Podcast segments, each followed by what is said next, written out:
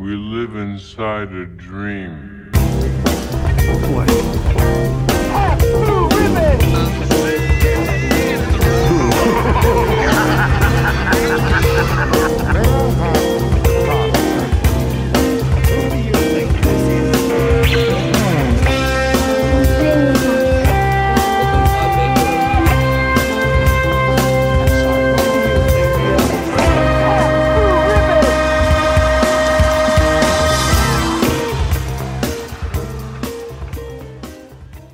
Today on our show, a slave leads a violent revolt against the descendant Roman Republic, and then we catch up with a monkey who can chew bubblegum with his ass. From WBEZ Chicago, it's This American Life. I'm Ira Glass. Stay with us. Oh, that was great. I like that. One take. One take. You got it all out of your mouth, which is hard, you know, hard to do. Um, but this is Stan and Dave need wedding dates. Mm-hmm. We need no introduction. Uh, unless you're new to this podcast, then I guess you know there might be some people just tuning in for for Spartacus. I think so. Yeah, definitely some boomers. yeah, this is a yeah this is a boomer. A this is a movie. boomer ass movie, and we've done movies older than it that weren't as boomer as this. Yeah, yeah, yeah. I kept saying like every couple minutes during the movie, I'd be like, "Okay, Douglas." Uh, do you wanna- do you want to introduce ourselves? My name is Eric Keppel, and uh, my co-host over here is uh, well, I'll let, you, I'll let you say your own name. My name is Farticus. Uh, man, you know, I started this movie. Uh, I started watching this movie a couple days ago, and I think it still might be playing. I think it hasn't ended yet. Um, I will still say, going on. I will say this movie is it is it is what you think it's going to be negatively and it's also better than you think it's going to be somehow. It's somehow both. It's somehow like as bad as I imagined and actually way better than I thought. Yeah, I'll say straight up that I like everything about this movie uh, is like like red flags for me. Over three hours. Mm-hmm. Yeah. Kubrick disavowed it. Yeah. Uh, don't care about like this time period or um like battle and war stuff. yeah. Uh, Uh, I really enjoyed this movie. Kirk Douglas has no nipples. Huge red flag. yeah, yeah. yeah. Um, I'm a fan though. I Oh, I, I liked this movie a lot more than I thought I would. Uh, I also it, it- did. It was like it's like a good. I'm not gonna lie to you. I watched this movie in two chunks. I watched. I I, I I stopped after like an hour and a half, and I was like, eh, "This is that that is like one like major criticism I have of this movie is like there are very few movies like Magnolia. I think warrants being like around three hours long. Mm-hmm. Um, I don't think this movie should be three hours and seventeen minutes. No, there's so there's so much um, fat, and I'm not and I'm not talking about on Kirk Douglas's uh, fucking hips, my man. Yeah. I'm talking. Uh, they could have tri- trimmed a lot of uh, a lot of this movie out, and it would still be the same movie with all the same moments. There is an overture that is terrible music playing over a black screen for three and a half minutes. Yeah, I wasn't sure how long that was gonna go on. Like, I skipped ahead at Me first, too. like 15 minutes, and I was like, "Oh fuck, we're like into the plot pretty far here." yeah. Uh, yeah, Yeah, there is an intermission, which is apropos of a lot of old timey movies like Gone with the Wind. But this isn't the Yep. most old timiest of the movies. I mean, like this is 1960, so it's we're getting into an era in which this is the Mad Men era. This is the hippies. This is the the dawn of you know really cool avant-garde new wave cinema. So I think that Yes. I, I don't know. I I do, I will say though, for all the negatives that you could say, of which there are many, this film does have a lot of heart, a lot of character, a lot of great, more quiet moments, which you wouldn't typically associate with Spartacus. I, I you know what? It, it kind of for me is like Gladiator in that way, where I'm like, I don't love Gladiator, but it is a better movie than you expect it to be, kinda. yeah, yeah, for sure. It, it, it it's uh it's a pretty solid pretty solid flick. Uh, I was trying to remember. Like, I feel like I might have seen this like in a class in like grade school. Oh right, yeah. Or like parts of it because there were parts of it where I was like, "Fuck, I like remember this from something." Yeah. But uh, Well, anyway, this is uh oh, go ahead. Oh no no no! Uh, were you gonna introduce like other stuff? Yeah, I always just realize like we get into the conversation, I forget that uh, there might be new people listening. Uh, this is a podcast about uh, Stanley Kubrick, David Lynch. We go back and forth week to week covering each of their stuff. Next week we will be uh, diving into Twin Peaks, um, and today we are of course talking Spartacus. Uh, we have a Patreon, patreon.com slash Eric and Jeremy, uh, where we just did Frankenhooker, which is uh, insane and Yeah. very fun. Yes. Uh, we, We- did a bunch of Christmas movies, which, uh, you know, you can watch a Christmas movie anytime you want. Don't let anyone tell you you can't. Yeah, we're we're Uh, going to be covering the baby very shortly. So, Dad wears glasses and Brian Horton, you can relax. It is coming. I we have to cover the. We baby. have to I cover mean, the we just baby. got to give it to them because that, that the, the people want us to cover the baby. I know nothing about the film, but but the cover, the artwork, and uh, the name, the baby, and the fact that it's a horror movie. Already Right. love it. I'm, in. excited. yes. Uh, go to our Patreon and subscribe if you want to hear like just bonus content. We talked a, we talk a lot about the Tales from the Crypt series. Right now we're we're covering the entire television show and taking brief breaks every now and then to cover a, a, another film. You can also go there to hear us talk about like like a little spoiler alert for this week. I talk a little bit about the film Uncut Gems, which I just saw in theaters, and I'm very excited to talk. Oh, great. about. So uh, yeah, I go there for all to that. hear your thoughts. Yeah, go there for all those like superfluous sort of film and television related chat for me and Eric. If you don't, if you're not just satisfied with the meat and potatoes of David Lynch and Stanley Kubrick, Yeah, there's like six months worth of back catalog you get too. It's it's five bucks a month. There's other tiers where you can uh, force us to do an episode on anything, uh, truly anything you want. Yeah. Uh, and uh, yeah, there's a there's a tier where you can like come on the show and be a producer and Right. uh, all sort. There, there's one you can chip in one dollar just to get Mm. a shout out on the show. Help us out. I love So, that you use uh, the I love that you use the word force because that is what it is. We don't want to do it, and you're making us. Right. As soon as someone we had we each have a contraption in our own separate apartments where as soon as someone clicks on that tier, uh, a gun points at us. each of us. yeah. And it shoots out a little flag like in the cartoons and says the name of the movie that you want us to, to watch. Right. Yeah. Uh, okay, so uh, Spartacus. We are um, we are talking Spartacus. Let me check my notes. So 1960. Uh, I don't want to go over this for too long because this is a very we got a lot to talk about. But Psycho, Peeping Tom, The Apartment, Ugh.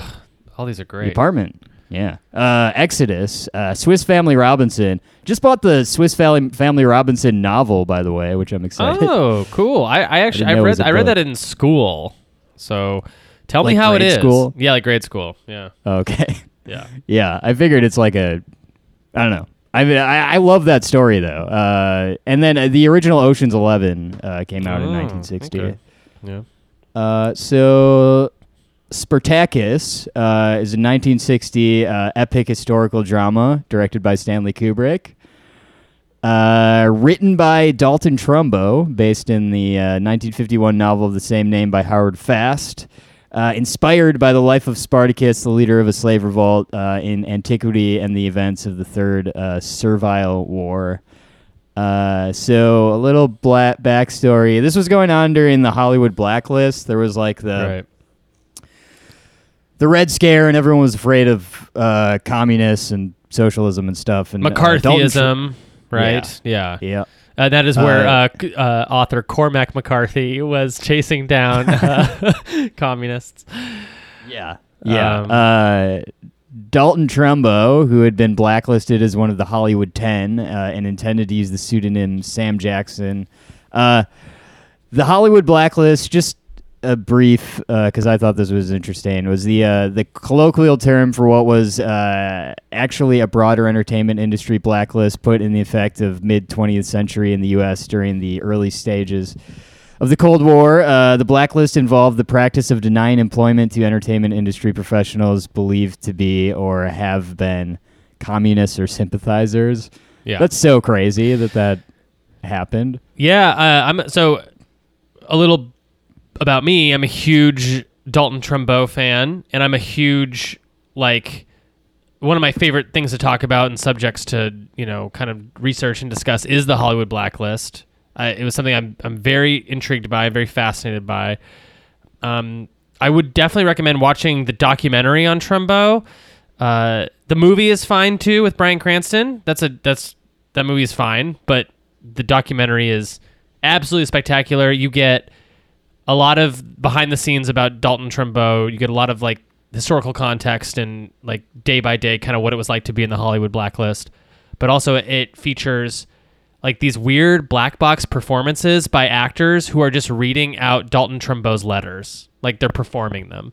Because he was a very theatrical person, like and he wrote very theatrically. So like for example, Paul Giamatti just reads a letter that he writes to General Electric about his air conditioning and it's like one of the coolest monologues ever in anything. Um, but also Michael Douglas reads a fair amount of Dalton Trumbo mon- like letters and stuff, which is apropos because his dad and Dalton Trumbo were like, I don't know if they were tight, but I know that Kirk Douglas was like the first guy who was like, "Fuck this, we're putting Dalton Trumbo's name back on this film," and that's what started to, to kind of tear down the walls of the Hollywood blacklist, which was fascinating to research about in this movie. That this was sort of the movie that started the like revolution of like, hey, like if we put these blacklisted writers' names back on these films, the Earth isn't gonna fall apart. Like, Yeah, Yeah. this like started sort of the end of that, right? The end Yes. of the, the Hollywood blacklist. And Uh, I hate to report back that Stanley Kubrick was not helpful at all in uh, this process. In fact, as a solution, he offered to put his own name as the writer of the film. As a way, because they were trying to figure out, like, well, how do we do this? Do we put Dalton Trumbo's fake name? Do we put his real name? And Stanley Kubrick was like, you can just put my name. And they were like, no. Yeah, he was weird about like labor stuff because there was uh I forget what movie I think it was The Killing when he wanted to do like he got in like a big fight about the cinematography guild like made him have a DP basically for Right. The Killing. I think it was The Killing. Uh, and Trumbo, uh, it's incredible that he was able to do all that stuff being uh, an elephant, a cartoon elephant. I Yes. always thought that was Uh huh. yeah, yeah. With his ears that could barely fit through the door. I don't know how he had meetings. yeah. Yeah. Uh, so Spartacus stars uh, Kirk Douglas, uh, Laurence Olivier, Peter Ustinov, uh, John Gavin, Jean Simmons. Uh, we're not talking. We're not talking Beth. Oh, yeah. Rock and roll uh, all night, Gene Simmons. Yeah, uh, we're- we're, we're- talking a, a a very pretty lady. I like Jean Simmons. Yeah. Yeah, we're not talking the bass player of Kiss. We're talking, uh, you know, the guy who's married to Shannon Tweed and uh, is very old at this point. No, uh, she is a very pretty lady. I do think it's funny that her name is Jean Simmons. Very funny. Um, yeah, it, this film also has Tony Curtis. Uh-huh. Uh, and did, yeah, you said Laurence Olivier already, right? Charles Yeah. Laughton. Yeah, it's like uh, it's a healthy mix of like weird Rat Pack style actors Yeah. with like famous British play actors. Yeah, I don't know. It's like apparently like it's like a star-studded cast. Yes. Uh, but uh, I I can't remember if this is coming up in my notes, but I think I read that like a lot of these bigger names were presented with like different scripts that made it seem like their roles were like more uh, prominent or whatever to, to like convince them to, to do the film. That's funny. Um, that might have been easy to do too with a script that I imagine is 480 pages long. Oh yeah, I'm picturing like an actual scroll too. Yes. Like, uh, it takes it requires like two people, one person on each end. Yeah, it was written in papyrus. Yeah. Yeah. Uh, long long hand with a pen or like a feather pen, a quill pen. Yeah. Uh, so Douglas, uh, whose company Bryna Productions was producing the film, removed original director uh, Anthony Mann after his first week of shooting. Uh, Kubrick had worked with Douglas, and Douglas asked him to uh, to direct. And uh, this was around the time that Kubrick um, he had been working with Marlo, Marlon Brando on One Eyed Jack, Mm. uh, which I think we should watch for the show at some point. yeah, that sounds good. I know that it's bad, uh, but I'm kind I'm very very curious about it. But uh, Kubrick Kubrick uh, had not made any money on his previous two films, and this One Eye Jack project, he's like realized Brando wanted to direct it, and I think he it seems like he was just ready to like make a bunch of Hollywood money, and he he I think he genuinely thought that he he could uh, he could kind of save this this film. Mhm. Um, so the original score, uh, composed and conducted by uh, six-time Academy Award nominee Alex North. Uh, it was the only film directed by Kubrick where he did not have complete artistic control. Yeah, this is very important to the story of Kubrick as we kind of go through his filmography. Yes. We're covering it, but it is like like you said at the beginning, he wanted to disown the film.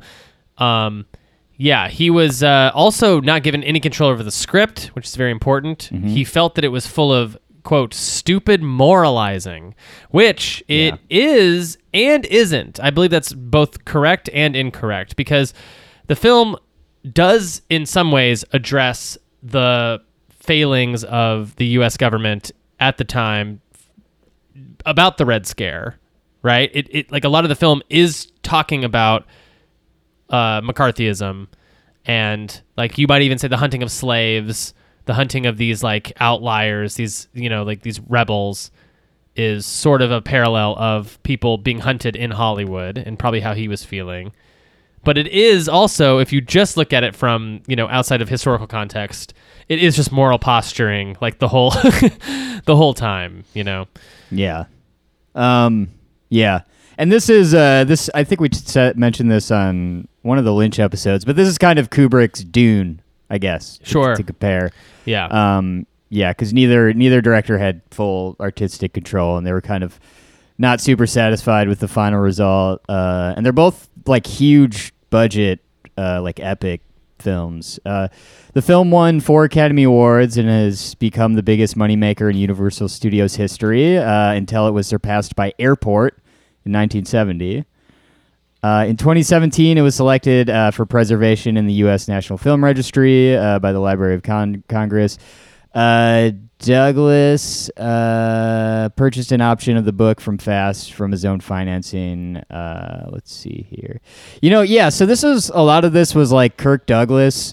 He was I forget what, but he was like um he lo- he he didn't get a role that he really wanted. That was like sort of like a similar thing. I wish I remembered what it was, but he uh he really wanted to play like a Spartacus kind of character. yeah Um, and this was all kind of like his project that he that he really wanted to get going. And I gotta say, I feel this way about like some like actor, filmmaker, like actor, like people who like produce their own thing that they're acting in, and they kind of like. I think Kirk Douglas is very good in this, um, and he's fun to watch. I gotta say, there's a lot of like his character is like flawless. yes He's shirtless a lot. He literally has no flaws. Like his character has no flaws. It's like he's Right. just like the embodiment of like g- everything good. Yeah, that was And, a big uh, complaint yeah. Kubrick had about the script was that he thought that it, I mean I'm literally looking at that in the IMDb notes as like he hated that Douglas his character was flawed. That was the biggest problem he had with Trumbo's script. Yeah. Also, I'm also reading this line here that says when Kirk Douglas asked Stanley Kubrick his opinion of the I am Spartacus scene, the, which is the most famous scene in the whole movie, Kubrick in front of the cast and crew called it a stupid idea. and Douglas promptly chewed Kubrick out.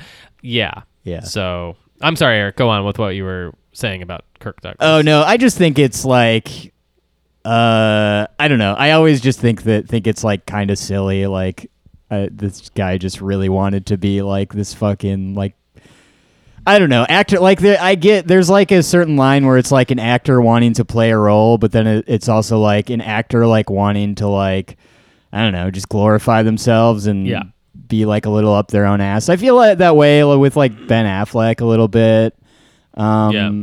I don't know. I don't necessarily think it's bad. I just think it's worth mentioning that it's kind of weird and funny. I also agree. I agree with you. It it it, now we're a little bit more keen to it. Where if it happens in a film, we're like it's like glaringly obvious. Like I, I don't, Yeah. I'll never forget watching the film Twelve Years a Slave, where you have this movie that's about all these like a star-studded cast of white people being really mean to the African American lead in the film, and then out of nowhere, Brad Pitt comes in, who's producing the movie. FYI, comes in Yeah. as like this savior, this like white savior in the film Yeah. and that always just rubs rubbed me the wrong way and i think that it's because like we can see through the artifice of it right like we can see Right. kirk douglas actively not wanting to have any flaws actively not wanting to you know make any sort of like wrong choice or controversial choice and f- because of that i think we can we can pretty safely say that like Eh, the only choices kubrick was given in the film were visual so like it's like it's like so weird watching this movie because it looks like a stanley kubrick movie Dude, it looks so Yeah, fucking good. It does, but there's nothing of Stanley Kubrick like in the actual pres like story or performances. Like it's like an old movie trapped inside Stanley Kubrick's body or something. It's super. It's a super strange film, but it. You're right. It looks absolutely stunning. Yeah. Um, yeah. So Kubrick, uh, he found working outdoors uh, to be distracting. Uh, he believed the actors would benefit from being on a sound stage, so uh, they filmed a lot of a lot of stuff on uh, soundstage. I guess. Uh, Kubrick uh, also recorded.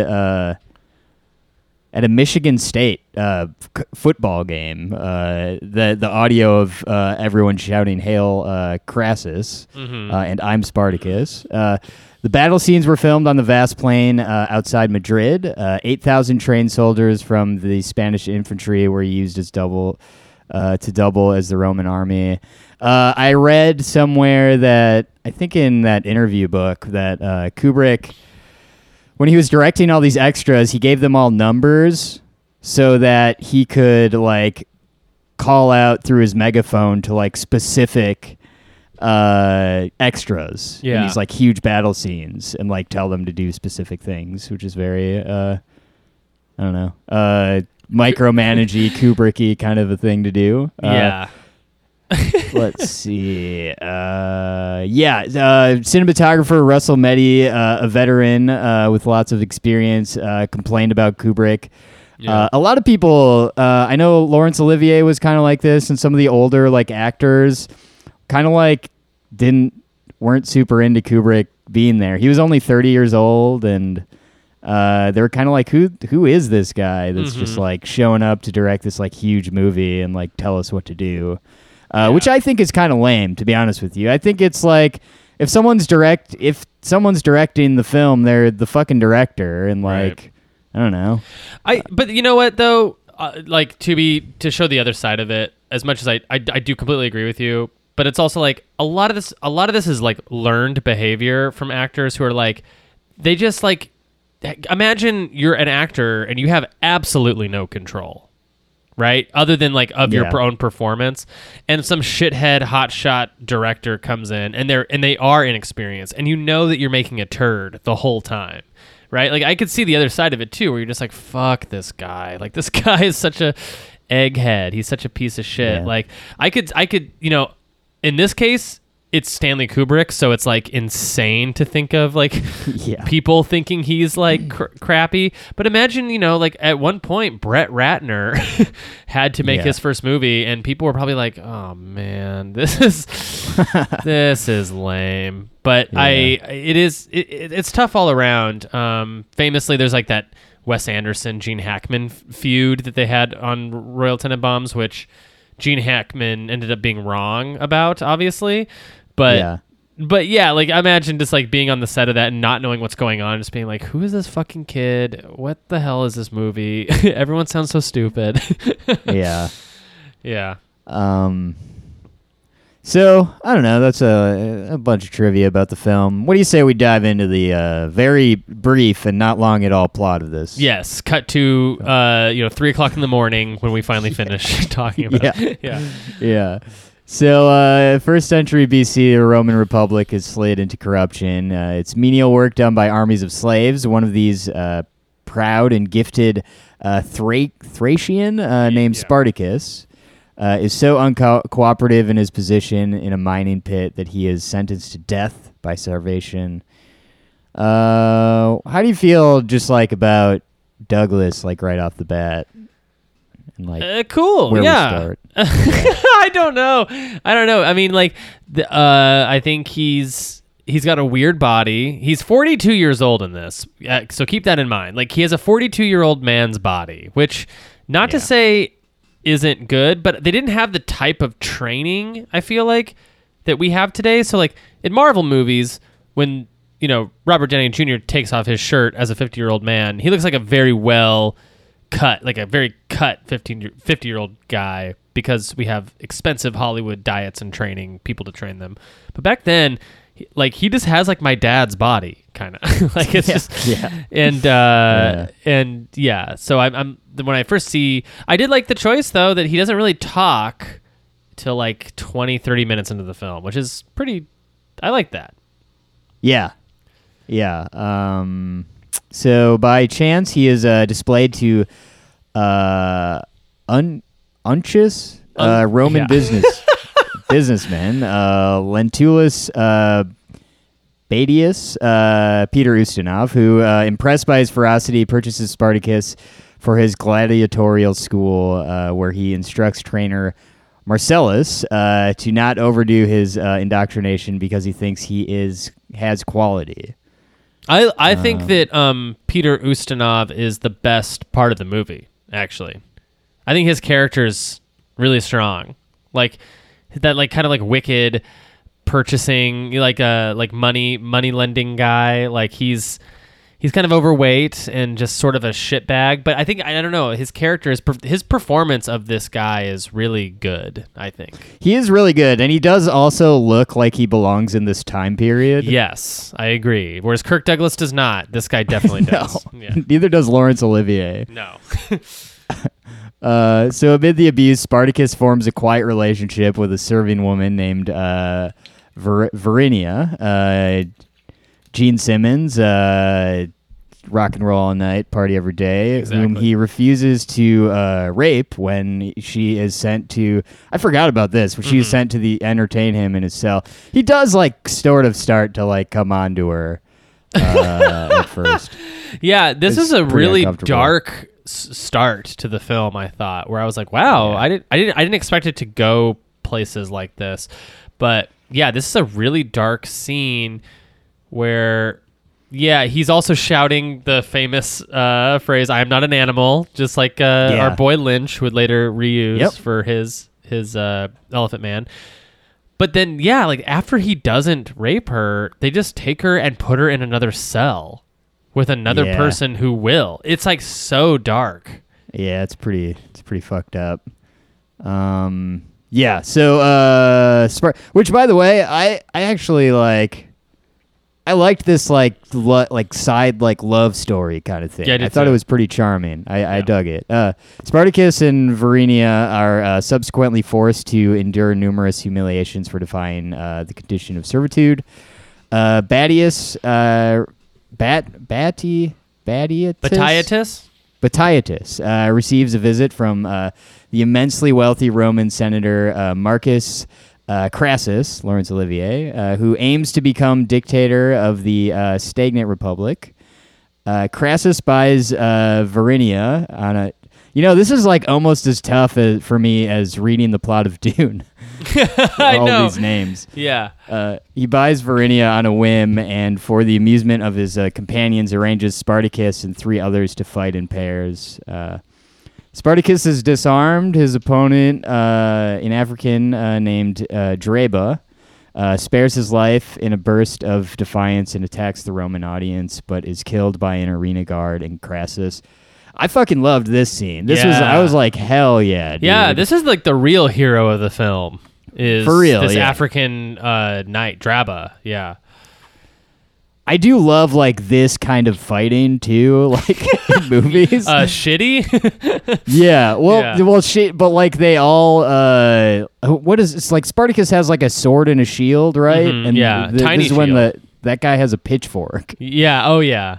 Yeah, it's it's Uh, like yeah, it, it, it is sort of like video gaming in a way where it's like yeah. oh this guy this is his hometown weapon is this giant trident and my hometown weapon is this sword and shield you know it's like you know i don't know it, it's very it's it's it's cool it's a cool fight too because also Draba is towers over Kirk Douglas, so it's got a a you know Enter the Dragon vibe where he fights uh fucking the big blind guy. What's his name? The basketball player.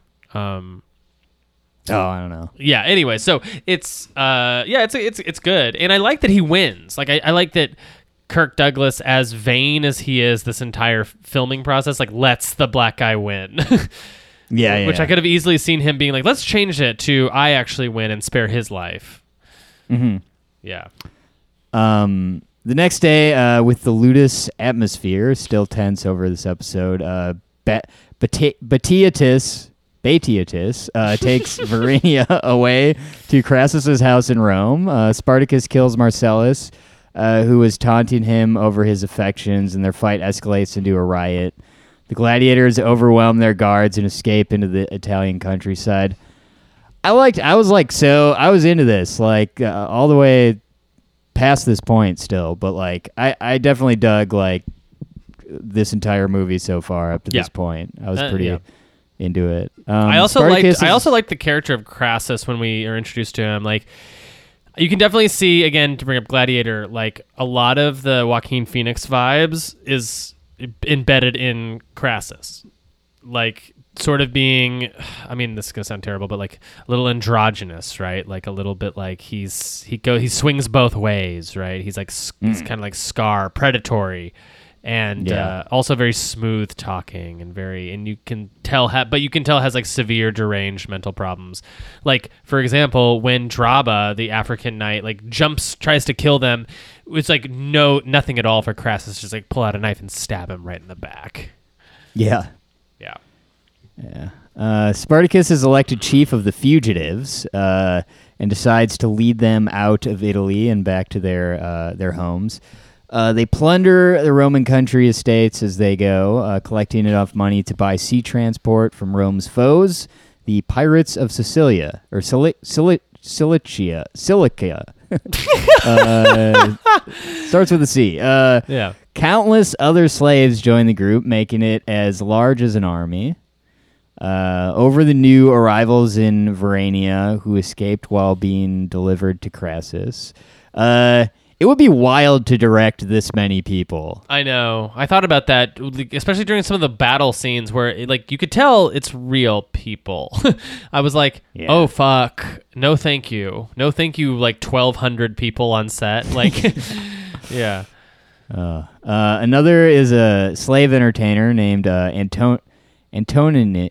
All of these fucking names have like too many consonants. Anto and and Anto- Antoninus Antoninus Antoninus. Antoninus Tony Curtis. okay, yeah, it would Yeah. be easier to just yeah. yes, I Uh, love who- when they first meet him.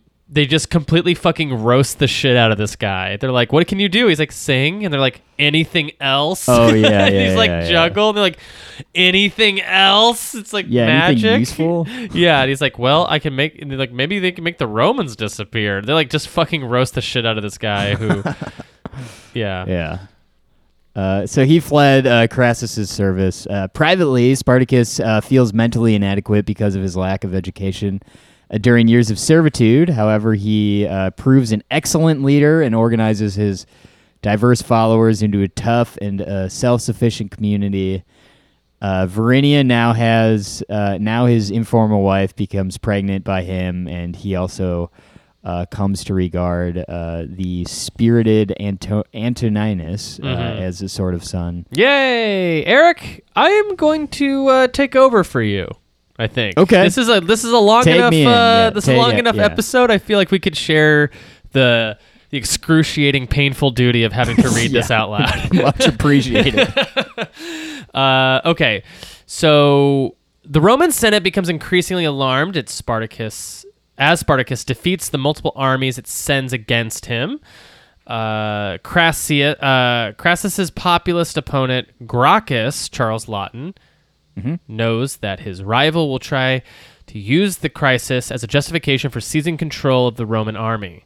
To, And this is when they're like hanging out in that like steamy Roman spa, right? oh yeah, baby. Yeah, I love is, that shit. Is this like when he explains that he likes both snails and crustaceans? Oh, yeah. and Yeah, which I he's think- basically I saying think so. I like men and women. I think is Yeah, the yeah. point of this. Yeah, which is such a it's like weird. I I, I just forgot that like the 1960s just presented gay people as villainous like always like always like hey guess what i'm also fucking gay like as as they're explaining how they're villains and i think that that's just like so in, it's so insane to see it um i don't know through a 2020 lens right Yeah, it's weird.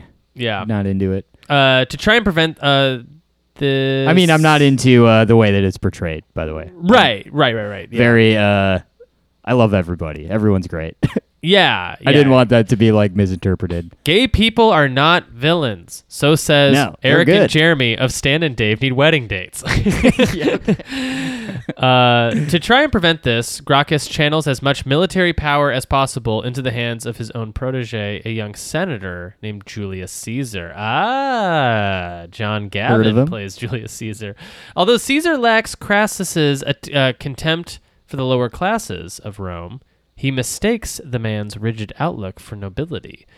Thus, when Gracchus reveals that he was uh, he has bribed the Cilicians to get Spartacus out of Italy and rid Rome of the slave army, Caesar regards such tactics as beneath him and goes over to Crassus. A lot of Yeah. power moves happening. And I do like the juxtaposition though that they do of look look at like these powerful people, they sit sort of in their tower, they eat grapes and they wear robes and they sit in steamy baths and all these slaves are like on the fucking like in the snow, like on the road eating fish they caught and and like I don't know. It kind of reminds me a little bit of Paths of Glory, doesn't it? Like the juxtaposition between like the high officers in their fucking office and the people in the trenches. Yes. Yeah. Yes, for sure. Al- Also, uh, you know what I noticed is, um, I noticed a lot that there's a lot of just like still shots. I don't like. I feel I could be wrong, but I feel like we don't get much camera movement in this film. Yeah, I think we do get a lot of still shots, and when we do get camera movement, though, it is like the it's like Kubrick discovers what he can do with a crane. like he's using like Yeah. weird crane shots where I'm like, whoa! like suddenly all of a sudden we're really high up. You know? Yeah, I think David Lynch did a little of that in Dune too. Like he just had access to this fancy shit that he just, was just like, oh, I'll just like use this while I have it. Yeah, I wonder what would happen if I just went really high for no reason.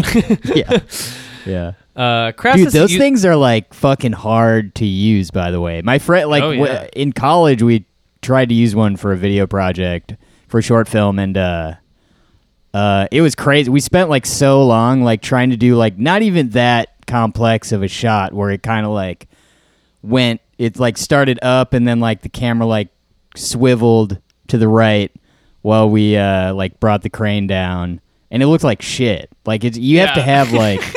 I mean, th- this was like a cheap one too, but like you got to be like so. It's there's like an art form to it. right. Yeah. Um. Cr- oh yeah, Crassus uses a bribe of his own to make the pirates abandon Spartacus, and has the Roman army secretly force the rebels away from the coastline towards Rome. Amid panic that Spartacus means to sack the city, the Senate gives Crassus absolute power. Now surrounded by Romans, Spartacus convinces his men to die fighting, just by just by rebelling and proving themselves human, he says that they have struck a blow against slavery. Hmm. In the ensuing battle, after initially breaking the ranks of Crassus's legions, the slave army ends up trapped between Crassus and two other forces advancing from behind. And most of them are massacred. Yeah. this is the biggest battle scene I think in the whole film and Yep. it's pretty good. I will say that anytime anyone's fighting on screen, it looks awful. Like it just Yeah. looks like two old white people trying to choke each other, which is like really awkward and stilted. This is like clearly before we let other like countries influence the way we do choreography. In fight scenes and stuff. Like definitely before we let kung fu movies like, oh yeah, maybe we should do it like this, like fast, not like super Yeah. slow fighting. yeah. It, Uh, yeah, it's not it's not great. no. Um, just real quick, I was looking at uh, some stills uh, of from the film, and uh, you are right. Kirk Douglas like doesn't have nipples. It's like very weird. I know. yeah, his chest is bare. It is completely Yeah. bare and flat, like a weird Ken doll. Yeah. Um, yeah, it's it is psycho to to to look at. Also, like the, in general, the costuming is not very flattering to like the ugly male body. yeah. So you get like a lot of like panties, like a lot of like men wearing like really tight panties in it, which I feel like Yeah. they definitely fix for movies like Gladiator and stuff, where they're like, no, just like togas, like give them togas. They're always in togas. Like no one's not in a toga. We're not wearing a, like, we're not wearing like underwear right now. Yeah, this is like they this- look like they're wearing diapers when they're when they're doing like the one-on-one like fighting. Yes, Like yeah, yes, that is so they can shit themselves freely while fighting. yeah, Yes. So this is after like most of them are massacred, which I, I think is like a, this is like kind of sad, right? Like at the end, you just see all the fucking bodies like piled up, um, all over the place. Afterward, the Romans try to locate the rebel leader for a special punishment by offering a pardon and return to enslavement. If the men will identify Spartacus, living or dead, every surviving man responds by shouting, I'm Spartacus. yeah. and uh, as a result, Crassus has them all sentenced to death by crucifixion along the Via Appia between Rome and Capua, Yeah. where the revolt began. So that is the most famous scene in the whole movie. Eric, what did you think of it? I really liked it. I I was like I was like actually like moved by it to be honest with you. I was like, "Oh man, that's like that's pretty great." Uh Yeah. I don't know. Like the, it's it's uh I- got like pretty invested in the story actually to be honest with you. Even like I don't know, like I mentioned like Spartacus is like not not is just like a perfect uh just like morally perfect and stuff and that doesn't always make for like an interesting character.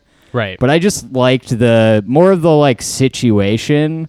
I was pretty uh, invested in, Yeah. uh, rather than like his personal like tale or whatever. But uh, yeah, I liked the whole like all for one, one for all kind of thing, like Yeah. sentiment there. it definitely it does something to you where even if you are expecting it to happen, you're kind of like taken aback by I guess just the camaraderie of it all.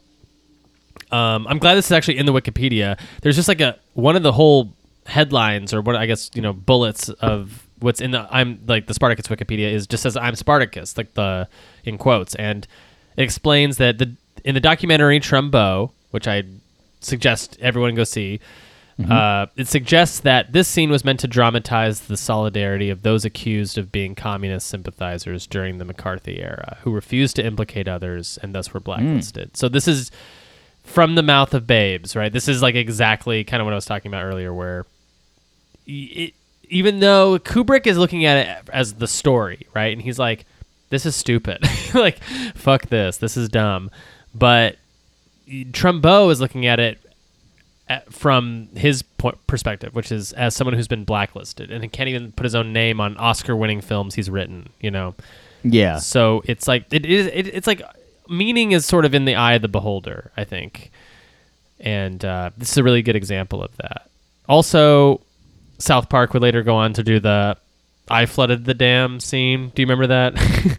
no, Yeah, I don't it's actually. it's Stan. Uh, Stan like accidentally like breaks a uh, a dam and like water just like floods and kills a bunch of beavers. I think is like part of the story. and and at the end of this episode, uh, Stan it finally admits to like he's like I flooded the dam, and then all the people of South Park are like, I get what the kid's trying to do.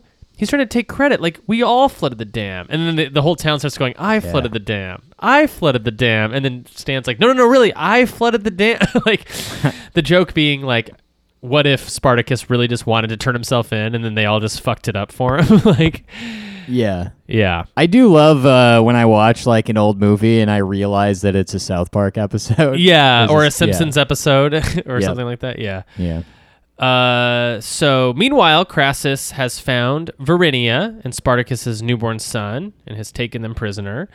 He is disturbed by the idea that Spartacus can command more love and loyalty than he can, and hopes to compensate by making Varinia as devoted to him as she was to her former husband.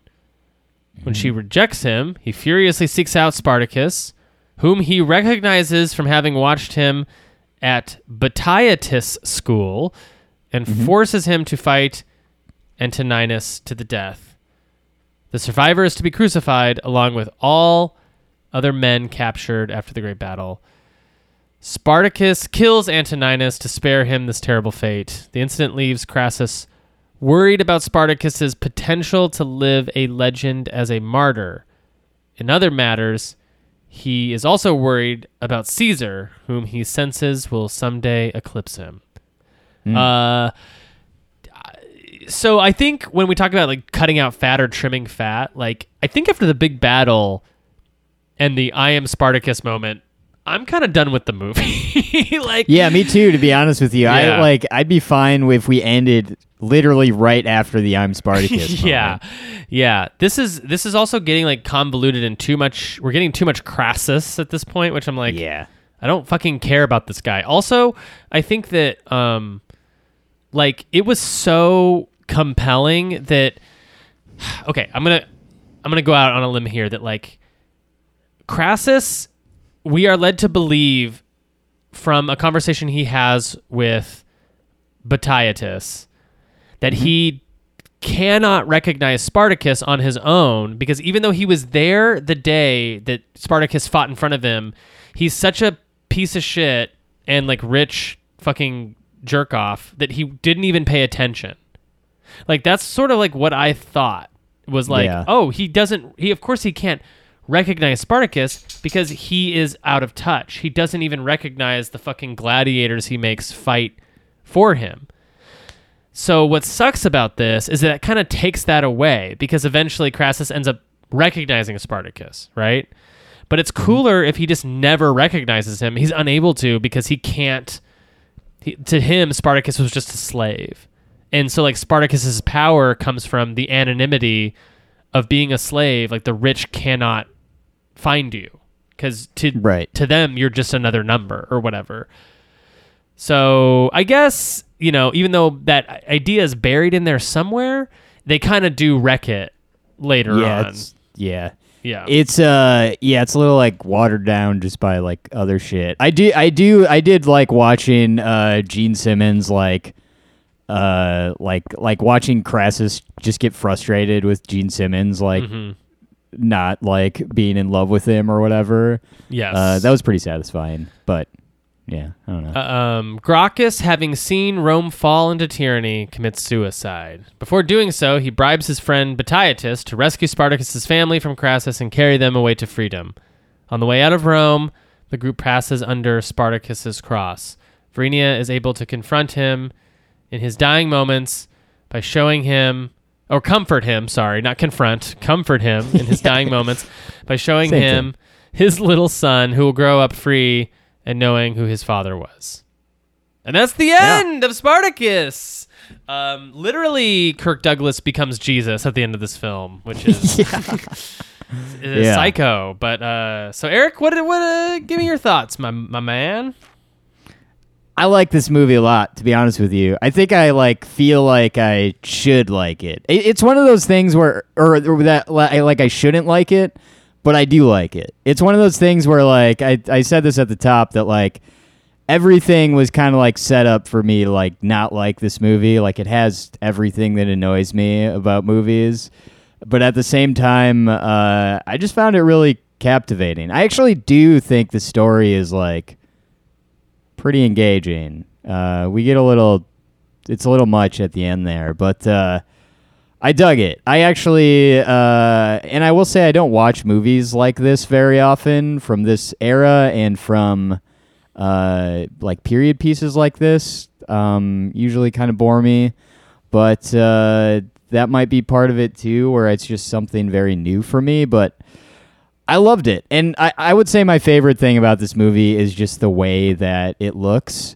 Um, visually, my favorite moments are uh, like when we like when uh, uh, uh, Spartacus and Varinia are in like a forest. There's that part where they're like laying on the grass.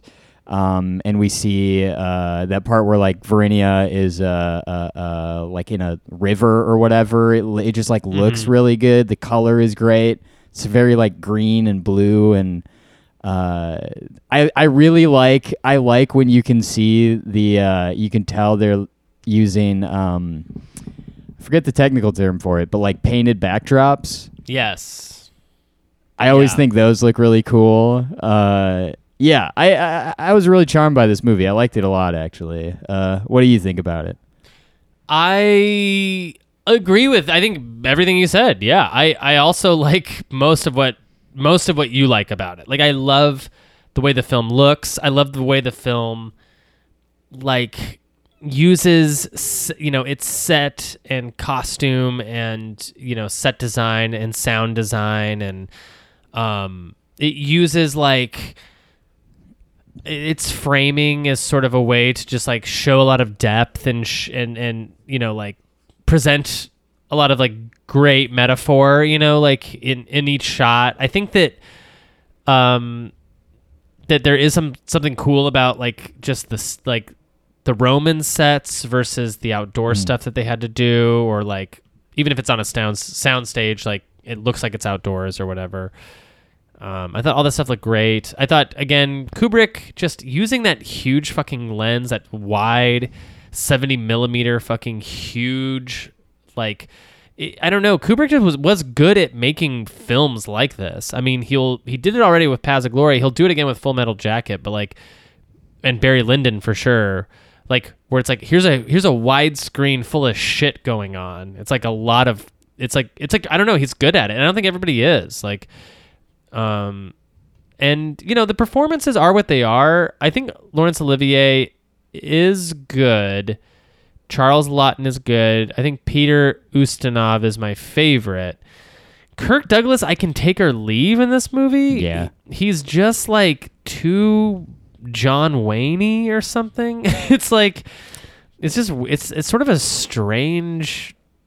It's just a strange performance, a strange choice. You know, it kind of reminds me of uh, in Robin Hood, Prince of Thieves. Apparently, like Kevin Costner came on the first day of set, like showed up with a with a British British accent, and the director immediately was like, "You cannot do that accent. Like it sounds so terrible." Like made him just talk normal. Uh, because the accent was so bad, and so for some reason in Robin Hood, Prince of Thieves, everyone else is speaking in a British accent except for Robin Hood. He just sounds like Kevin Costner, and that kind of Yeah, reminds me of this film, where like half the people have British accents, the other half are just like, "Hello, Gracchus." You know, they're like just like straight up milk toast white American folk. It's it's Yeah, it's a very strange like old way of presenting movies like this. Anyways, it was a pleasant surprise and like I'm really glad that I watched it. It is it doesn't really rank super high in my Kubrick list even after you know having seen it, but I think that it's like I again I I don't regret watching it and I would recommend it if especially if you're like a Kubrick completionist and want to want to make sure you've seen everything he's done. Um, I will say for being three and a half, almost three and a half hours, it is not. It kind of flies by. It's not. It's not super boring. Although I would have cut like an hour out of the movie easy. yeah. Give me a so far. Give me a rough top three of uh, what we've watched Kubrick. Oh, of just So what we've seen. Yeah, yeah, yeah. Perfect. Okay, great. I would say top uh, number one, Paths of Glory. Number two, The Killing. Number three is, um, I guess Killer's Kiss. Oh no, I guess number three is Spartacus. Number four, Killer's Kiss. Number five, Fear and Desire. uh, what about you? Literally the exact same. Yeah, Uh, yeah, yeah. yeah. Uh, yeah. Um, so yeah, uh, the next one in two weeks we'll be talking about Lolita, which uh, you know, I got a lot to say. Well, I read, I fucking read Lolita. I know you finished it. Um, I finished it. We'll talk about it. I can't Uh, wait to get into that uh, hot, hot movie. Ooh, so Uh, hot, so spicy. Yikes! Yeah, it's uh, yeah, it'll be interesting. I do say, I, I will say, the movie looks looks very good. Though. oh, you haven't seen it yet? the no, I haven't seen it. Oh Uh, man, get ready for a great uh, out of this world performance by Peter Sellers is co- about Okay. to come up. Yeah, so Kubrick's about to work with Peter Sellers for two movies in a row, and it's gonna fucking rule. But uh, yeah, more on that in a couple weeks. Yeah. Um. What's next week? What I will tease that like Lolita like disgusts me, like the story of it. Uh, so you don't I'm find very it curious incredibly to hot see. and horny? Uh, no, not in the least. Okay. Um, uh, next week. So we're gonna dive into Twin Peaks. Uh, and what we're gonna do, because we are going chronologically. We'll do Twin Peaks season one. We'll do uh, Wild at Heart, and then we'll do season two. Uh, I think we talked about like bunching together some of the Twin Peaks episodes, um, and I think that's a good idea. Uh, I do think for this first one, because it is like basically a movie, it's like 90 minutes. I think we should just discuss the pilot Mm-hmm. in the next episode. Okay. Does that sound does that sound reasonable to you? Yeah. Do you want to do something like we discussed the pilot in the first episode, and then the rest of season one in episode the next time we convene, or the sorry, the rest of season one? Yeah, yeah, yeah, yeah. Something like that. um, I let me see how many episodes there are. I think there's eight episodes.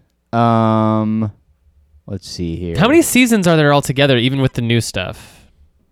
Three. Okay, so that would be.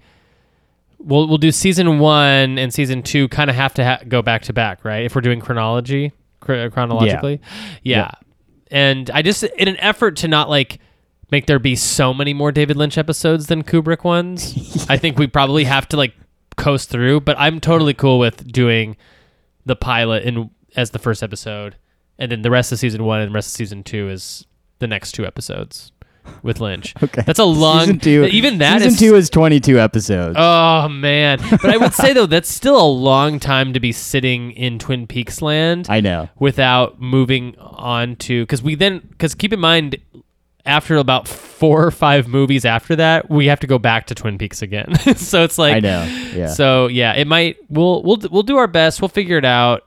Um, maybe we just take a break from Kubrick altogether while we're doing Twin Peaks, and then maybe we can spread it out a little more. So it's like, Yeah, Yeah. I do want to. Ch- I want to like cluster them up, uh, but I also don't want to just like breeze through. There's like so much we're gonna want to talk about when we're watching these. yeah. I mean, Um, saying out loud, we're gonna do 22 episodes of season two in one episode does not sound great. So no, uh, no. So uh, we'll we'll do we'll do see we'll do the pilot uh for sure next week. yes. um, and uh, that's good. That's going to be a fun time. Uh, and uh, yeah, I, I we haven't said this in a while, but uh, if you don't want, like, we have the Patreon. It's always there. Patreon.com slash Eric and Jeremy. Always putting out some golden uh, content for you. But uh, you know, if you if you like the podcast and you don't want to uh, do the Patreon or anything, uh, everyone says this, but it truly is like a very nice, good thing to do for to shows you want to support. Uh, give us a give us a review on uh, iTunes or where, whatever. Uh, I always forget to mention that, but it is uh, it's very helpful. And to be honest with you, I was looking at some of our past iTunes reviews, and they're all like five stars, but they're from when we were a Chucky podcast. oh, great. So love it. like Yeah. people are looking at this podcast that's like about Stanley Kubrick and David Lynch and they're like the reviews like their Seed of Chucky episode was really good. Uh, you know, so That's good stuff Um, right there. yeah. Yeah, no, we should we need some we need some more like fresh reviews on there. So if you um yeah, if you jump into the show, oh my god, I'm looking at some of our reviews and one of them is from uh someone called Hardwick is bad.